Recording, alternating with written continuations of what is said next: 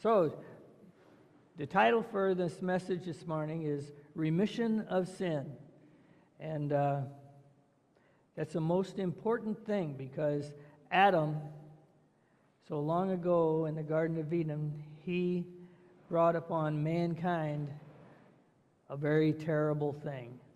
And this problem that we have today between us and God in our natural state is this thing called sin. Sin. I need a drink.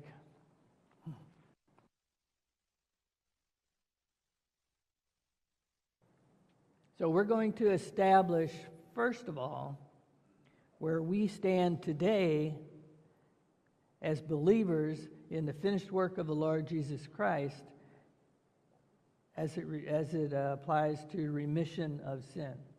And then we're going to look at what is very commonly in the Christianity world gone to see about remission of sin. And we're going to rightly divide the word of truth, and we're going to see a difference between prophecy and mystery, which is what we do here at St. Louis Bible Fellowship. We rightly divide the word of truth. Let's pray. Thank you, dear Lord and Heavenly Father, for your word that we have, your truth that we have to study, so that we can stand before you, not in our own power, but in the power of our Lord and Savior, Jesus Christ. And we just praise your name every day. In Jesus' name we pray, amen. Okay, Romans chapter 3. I'm going to start at verse 24.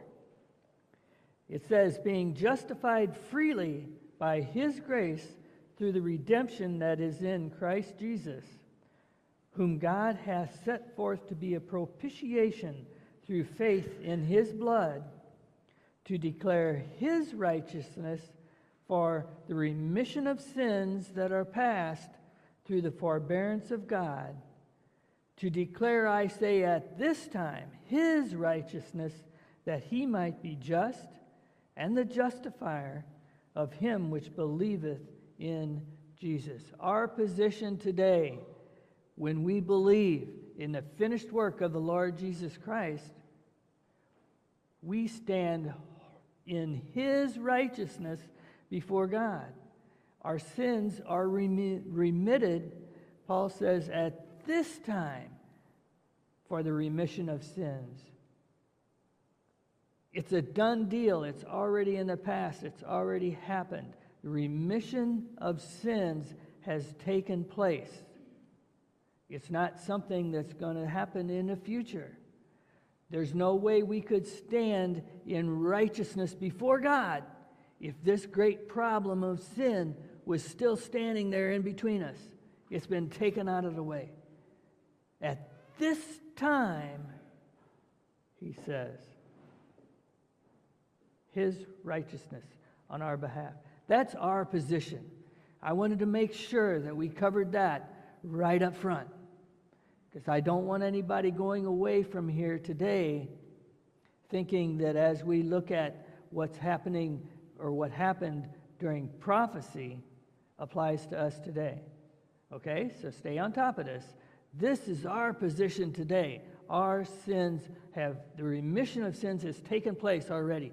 And if you, as an individual, believes in the finished work of the Lord Jesus Christ, which is that he died on the cross for our sins, he made the only payment that was satisfying to Almighty God to pay for sin. That's the only payment that could possibly take care of it. Jesus Christ died on the cross for our sins. He was buried, and he rose again. That is the finished work of the Lord Jesus Christ. If you believe that as an individual today, your sins have been remitted. That's done. There is no sin between you and God Almighty. It has not. It has been taken out of the way. That's our position today. Now, at St. Louis Bible Fellowship, we are very careful to rightly divide the word of truth.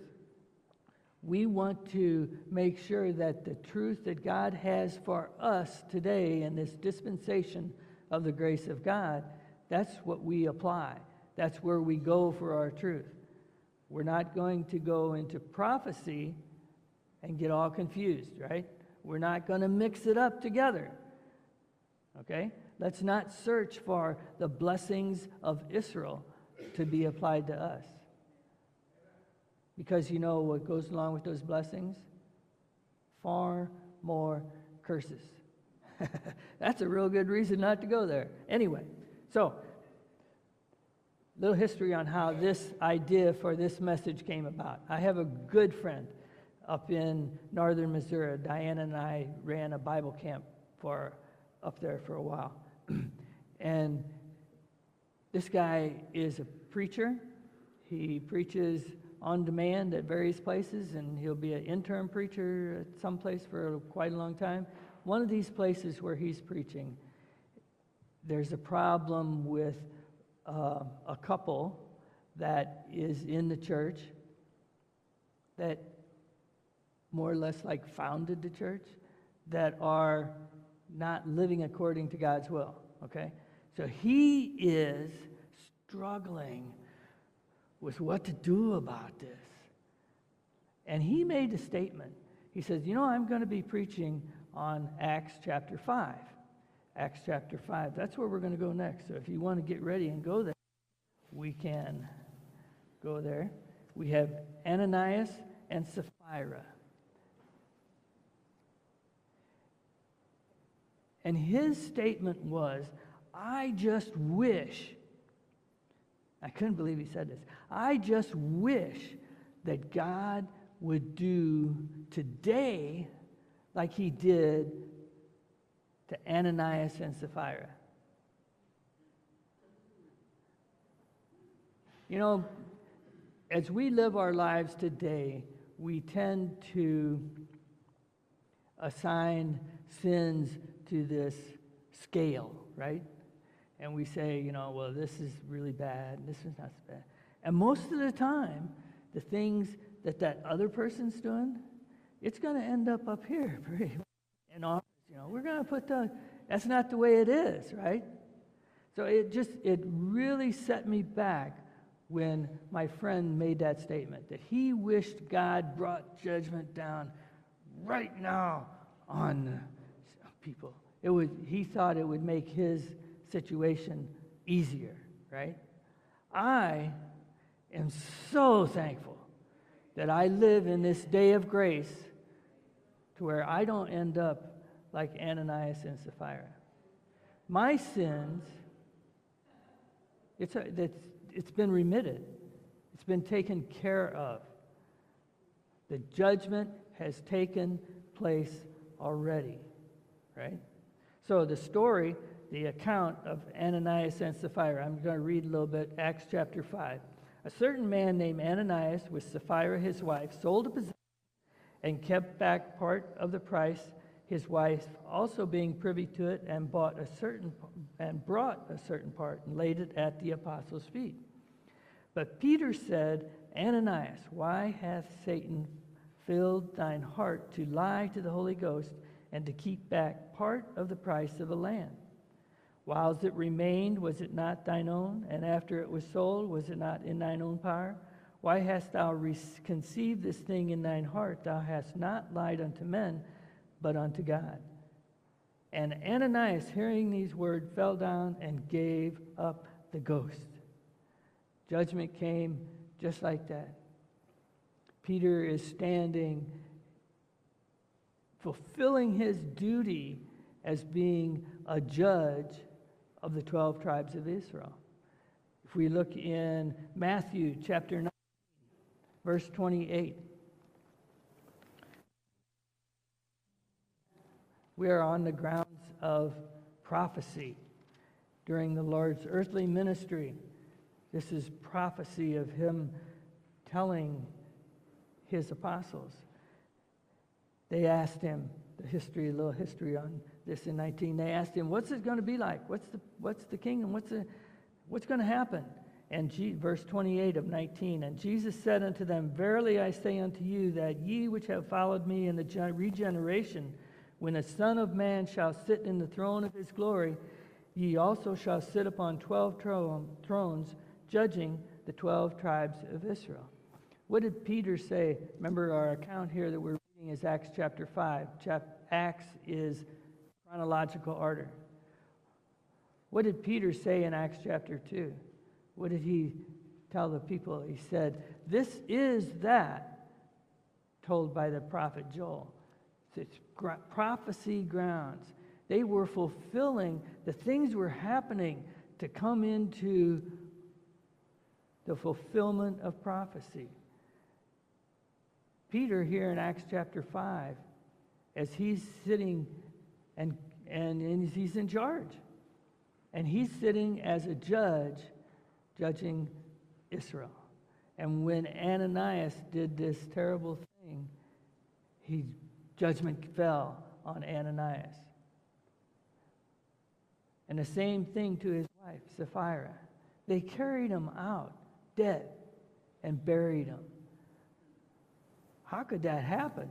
Well, it was a promise according to prophecy. Let's go to Exodus chapter 12.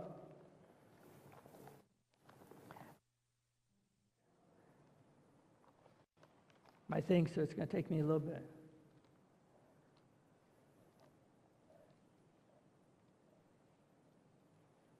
Exodus chapter 12, verse 15.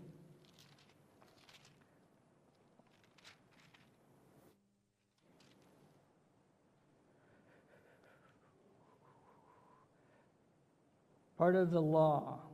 "7 days shall ye eat unleavened bread. Even the first day ye shall put away leaven out of your houses. For whosoever eateth leavened bread from the first day until the seventh day," what's going to happen to him? "That soul shall be cut off from Israel."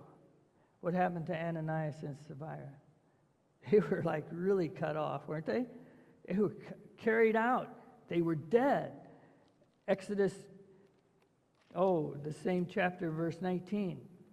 "7 days shall there be no leaven found in your house, for whosoever eateth that which is leavened, even that soul shall be cut off from the congregation of Israel, whether he be a stranger or born in the land." There's a reference relating to what we talked about downstairs, wasn't it? The stranger who believed and came in to God through Israel. Stranger is a Gentile, right? They were able to have some blessings. Whoa, what about the curse? Cut off, no longer able to partake. Let's go to Exodus 31. Exodus 31. Praise God in the day of grace. What am I looking for? 14, verse 14. "Ye shall keep the Sabbath, therefore, for it is holy unto you. Every one that defileth shall surely be put to death. For whosoever doeth any work therein, that soul shall be cut off from among his people." Oh, man. Leviticus chapter 7.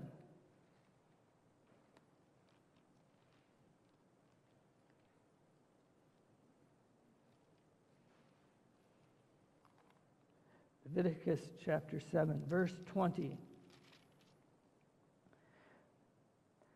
"But the soul that eateth of the flesh of the sacrifice of peace offerings that pertain unto the Lord, having his uncleanliness upon him, even that soul shall be cut off from his people." They had very strict rules, didn't they? They were living under the law. Oh, what a terrible thing to be cut off. Ananias and Sapphira were cut off from the people because of what? Because of their behavior. Well, wait a minute. Acts 5, let's see. Acts 5, that's after Calvary, yes? That's after the Lord Jesus Christ was crucified, buried, and rose again. He was even ascended back into heaven, seated at the right hand of the Father, right? And here, these people's sins are judged upon him. What was their status, do we think? Let's go to Acts chapter 2, verse 44.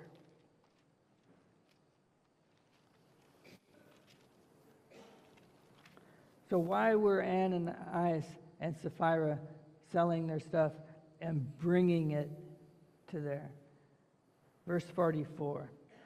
And all that believed were together and had all things common, and sold their possessions and goods, and parted them to all men as every man had need.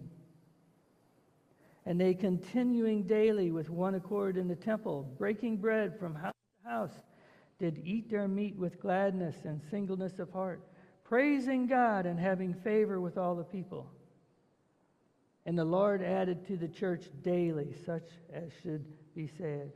And we always want to be careful. As we're studying God's word, we see this word church, and all of a sudden we want to say, see, there's the church, the body of Christ, right there. Acts chapter, no. This is just a Greek word, ekklesia. It is just a gathering. It's not describing the church, the body of Christ. It's the kingdom church. It's people who believed Jesus is Messiah. They're looking for the kingdom. Why did I go here? Because we have evidence that Ananias and Sapphira were not just somebody doing stuff, right? Why would you just do stuff? You have riches, right? Things are really terrible. Why would you sell your stuff if there was not a belief? Above that, we have the words of God who say, and all that believed were together. So if you were in, according to God, if you were in this group who sold your stuff and gathered together, got right here in verse 44, it says that they believed. So I'm saying Ananias and Sapphira, they had belief. They believed that Jesus was Messiah. What happened to their sins? They were judged for their sins. When they sinned, they were judged like that. They were cut off from the people. Does that sound like our position today? Not at all. Our sins have been remitted based on the finished work of the Lord Jesus Christ. Ananias and Sapphira were alive after Calvary. That had already taken place. That truth of the mystery was not revealed at this time. It was still hid in God, not in the words of God, not for us to search out and say, oh, see? It was hid in God. The mystery had not yet been revealed. They were culpable for their sin, and they were judged for it, and they were cut off and carried out. Oh, praise God, I live in a dispensation of the grace of God, and my sin has been remitted based on the finished work of the Lord Jesus Christ, not based on anything I do. So what was going on just before this, just before Acts 5? We see in Acts chapter 2, verse 36.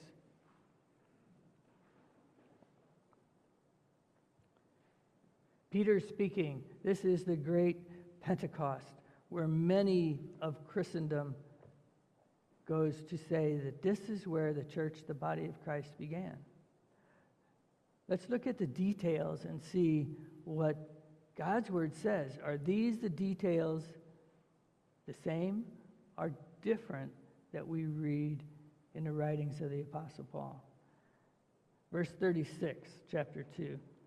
Therefore, let all the house of Israel know assuredly that God hath made that same Jesus whom ye have crucified, both Lord and Christ. Here's Peter standing before them. He is the prosecutor. He's telling them what they did. He had a whole history lesson first. He got them to agree with him. Yes, that's right. That's right. Our fathers and all that. They've agreed with all his history. Now he's turned to the prosecutor, and he says, whom ye have crucified, God made both Lord and Christ. He was your Messiah. Now, when they heard this, they were pricked in their hearts and said unto Peter and to the rest of the apostles, men and brethren, what shall we do? What should we do? Man, we really messed up. Your history was all correct. We believe you. He must have really been Messiah. What should we do? Peter said unto them, repent and be baptized, every one of you, in the name of Jesus Christ, for the remission of sins, and ye shall receive the gift of the power of the Holy Ghost.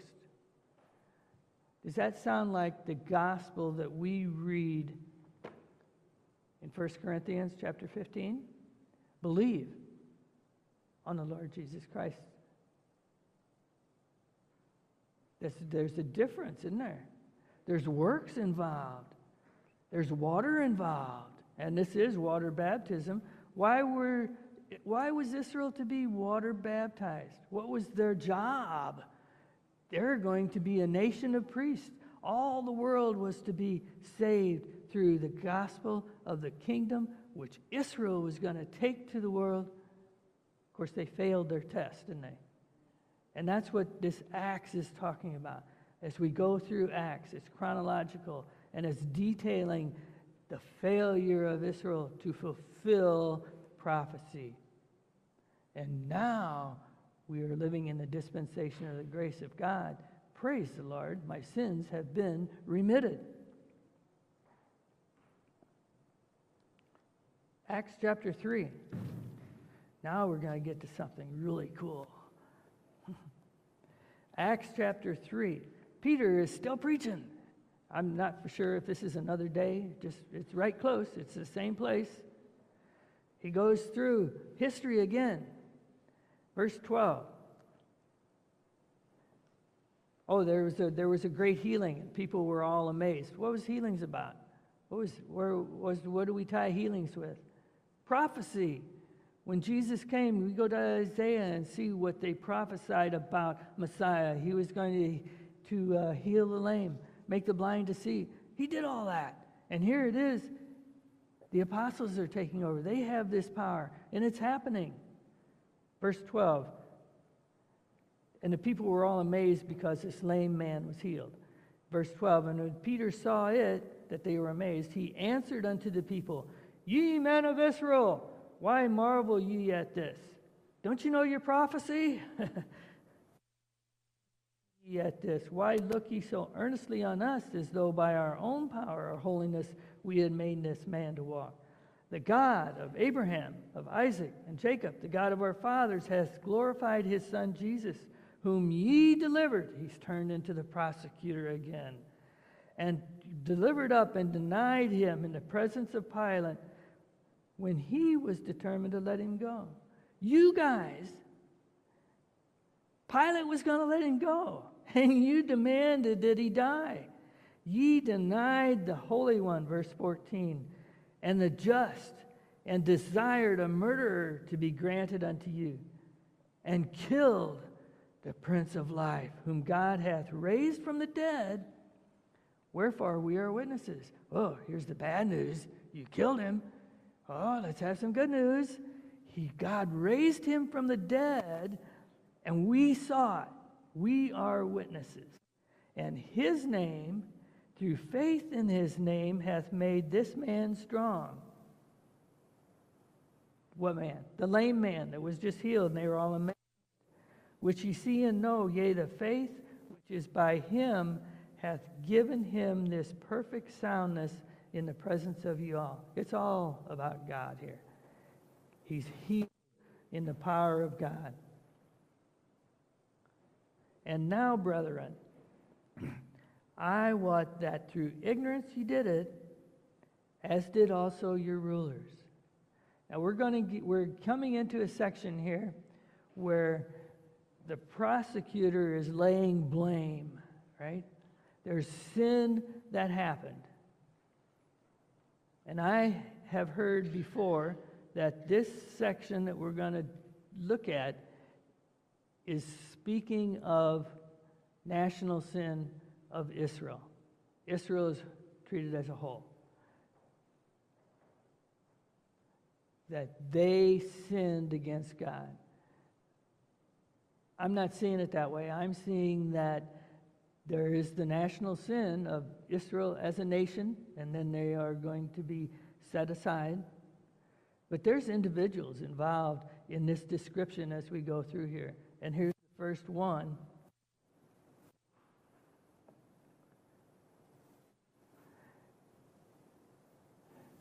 Verse 17.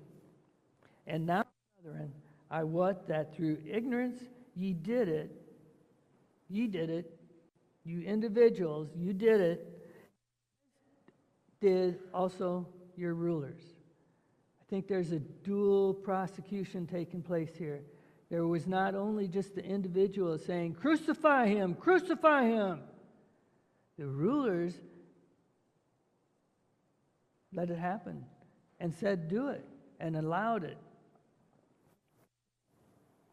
But those, verse 18, but those things which God before had showed by the mouth of all his prophets that Christ should suffer, he hath so fulfilled.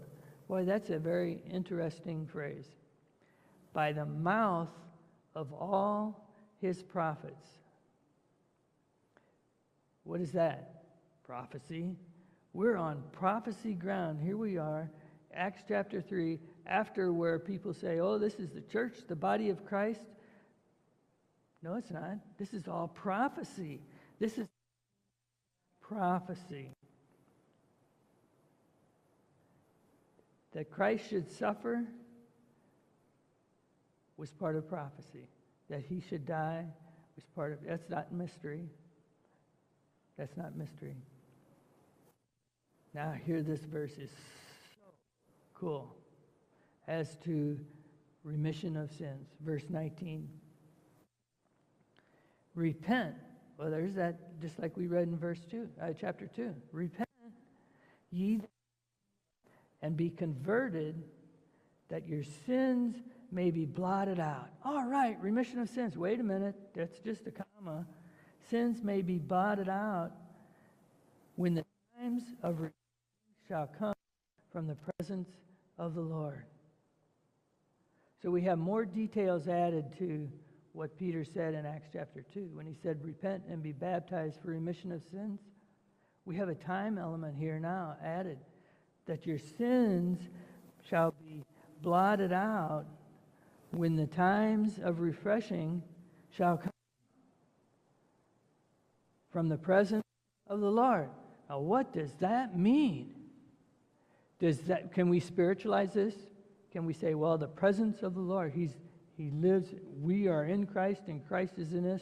Is that what it's talking about? Can we spiritualize that? I think we better not.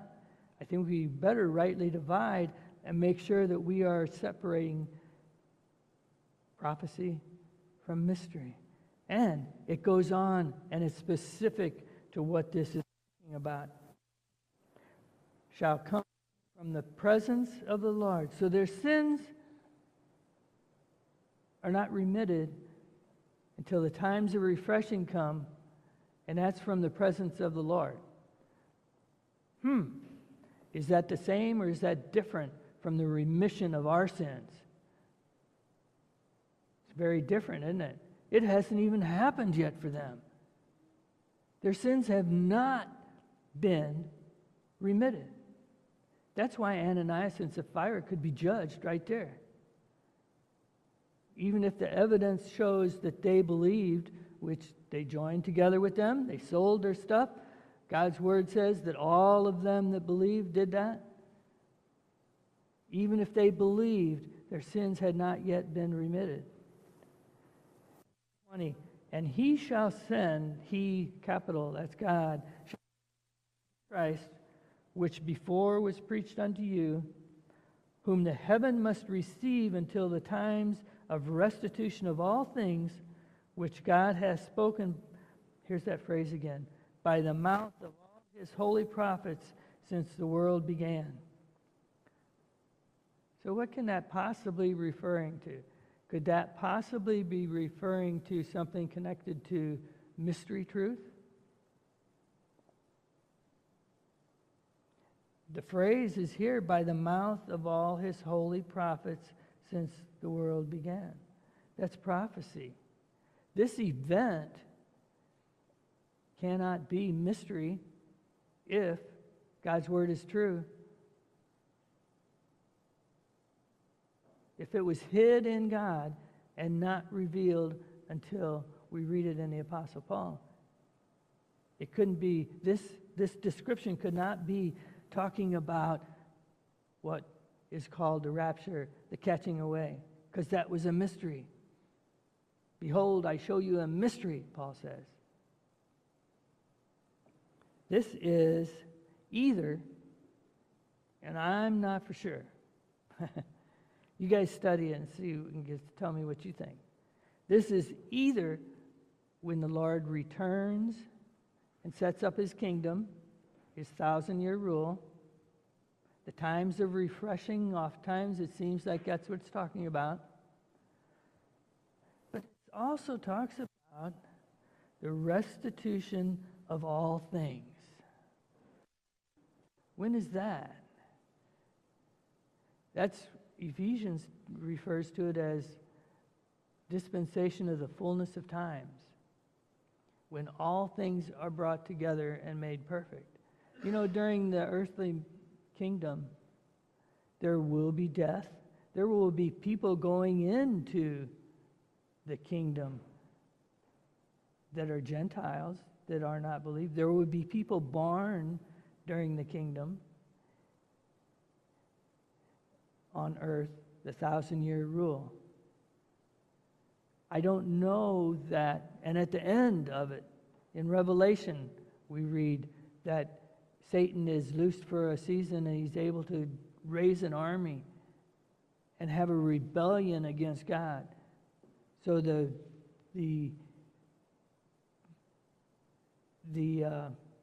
fight, the war between good and evil, between God and Satan,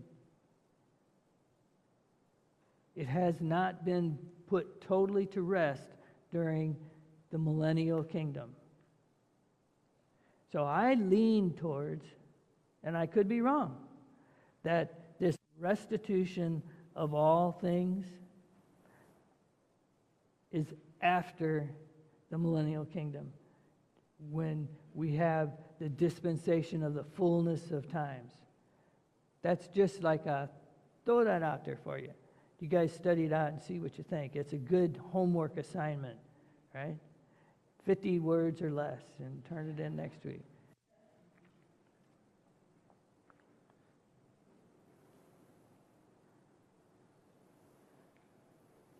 And also in that verse 21, it has that phrase, spoken by the mouth of all his holy prophets since the world began. So we know it is definitely speaking of prophecy. So there's sins during this time when people are believing. This is after the cross. They are believing that Jesus is Messiah. They're looking forward to the kingdom of heaven on earth. According to what happened to Ananias and Sapphira, their sins have not been remitted. According to God's word, it says here in chapter 3, verse 19, repent ye therefore and be converted, that your sins may be blotted out, when the times of refreshing shall come from the presence of the Lord. Their sins are not blotted out when they believe. Their sin is still a problem, even after the cross. A huge difference in the house rule. A huge difference in the way God is dealing with man at this time to where he is dealing with man today in grace, when we simply believe and trust in that finished work of the Lord Jesus Christ.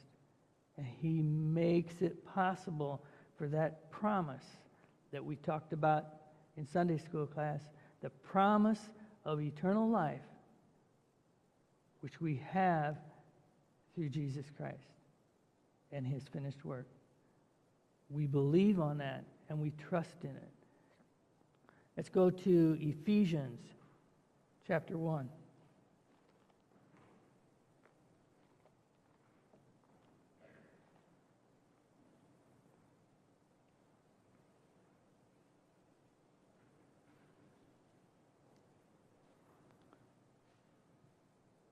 Well, we better start at 12. Verse 12.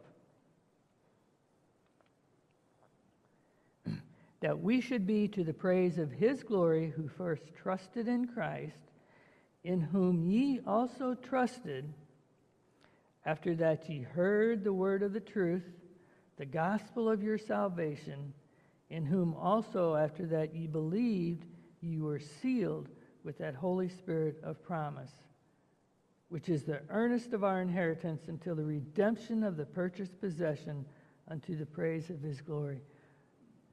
There's a difference in our standing before God as believers in this dispensation of the grace of God when we trust in the finished work of the Lord Jesus Christ. This gospel of your salvation is that Jesus Christ died on the cross for your sins. He was buried and he rose again. You heard it, you believed it, you trust it, and you are sealed by that Holy Spirit. There's no way that you can break the seal of the Holy Spirit. We can't do a behavior that will make us lose our salvation. No. How often have I heard some say, yeah, but now you tell people that and they're going to go out and do everything they want to do. Well, I can only say what God's word says. We can also go to Romans chapter 6, where it says, should I go on sinning so that grace may abound? God forbid. Banish the thought. No, you missed the point. That's not the way it works. That's not the way it works. If we're going to be about truth, we have to tell truth according to God's word. The truth is, when you believe, you're sealed by the Holy Spirit of promise. Not until you mess up, not until you lie to God, until the redemption of the purchased possession. He is our security. Ephesians chapter 2.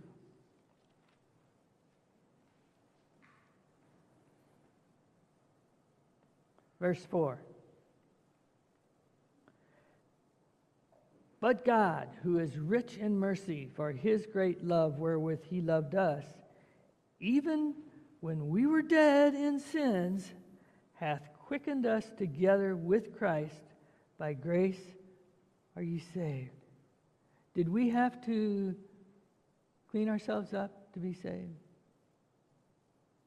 It doesn't say that. It says when we were still dead in sins, when we believed, he saves us by his grace. We can't earn it. We can't do anything that's going to make him say, oh, that's good enough. Now you can be saved. No, we trust in that finished work of the Lord Jesus Christ. Verse 6, and he hath raised us up together and made us sit together in heavenly places in Christ Jesus. There's only one way we could be seated in the heavens with Christ. There can't be sin there. There cannot be that great problem that Adam caused of that sin between us and Almighty God. That has to have been taken care of, and it was. and we simply believe, and he gives us his grace and eternal life. That promise that was made before the world began, the promise of eternal life. So our remission of sins in this wonderful day of grace for the believer is different than the remission of sins under the law. And I praise the Lord for his matchless grace. Let's pray. Thank you, dear Lord and Heavenly Father, for your matchless grace. We thank you that you looked down on us and saved us by your finished work. There's no way we can do anything that will make it. Only through Jesus Christ can we have that promise of eternal life. And we praise your name for that. We pray that you will give us opportunity and strength to tell all that we know that there is hope, that there is eternal life, even in this day of living in a lost and dying world. We praise your name for that truth. We ask that you guide and direct us through this week, and just praise your name. In Jesus' name we pray, amen.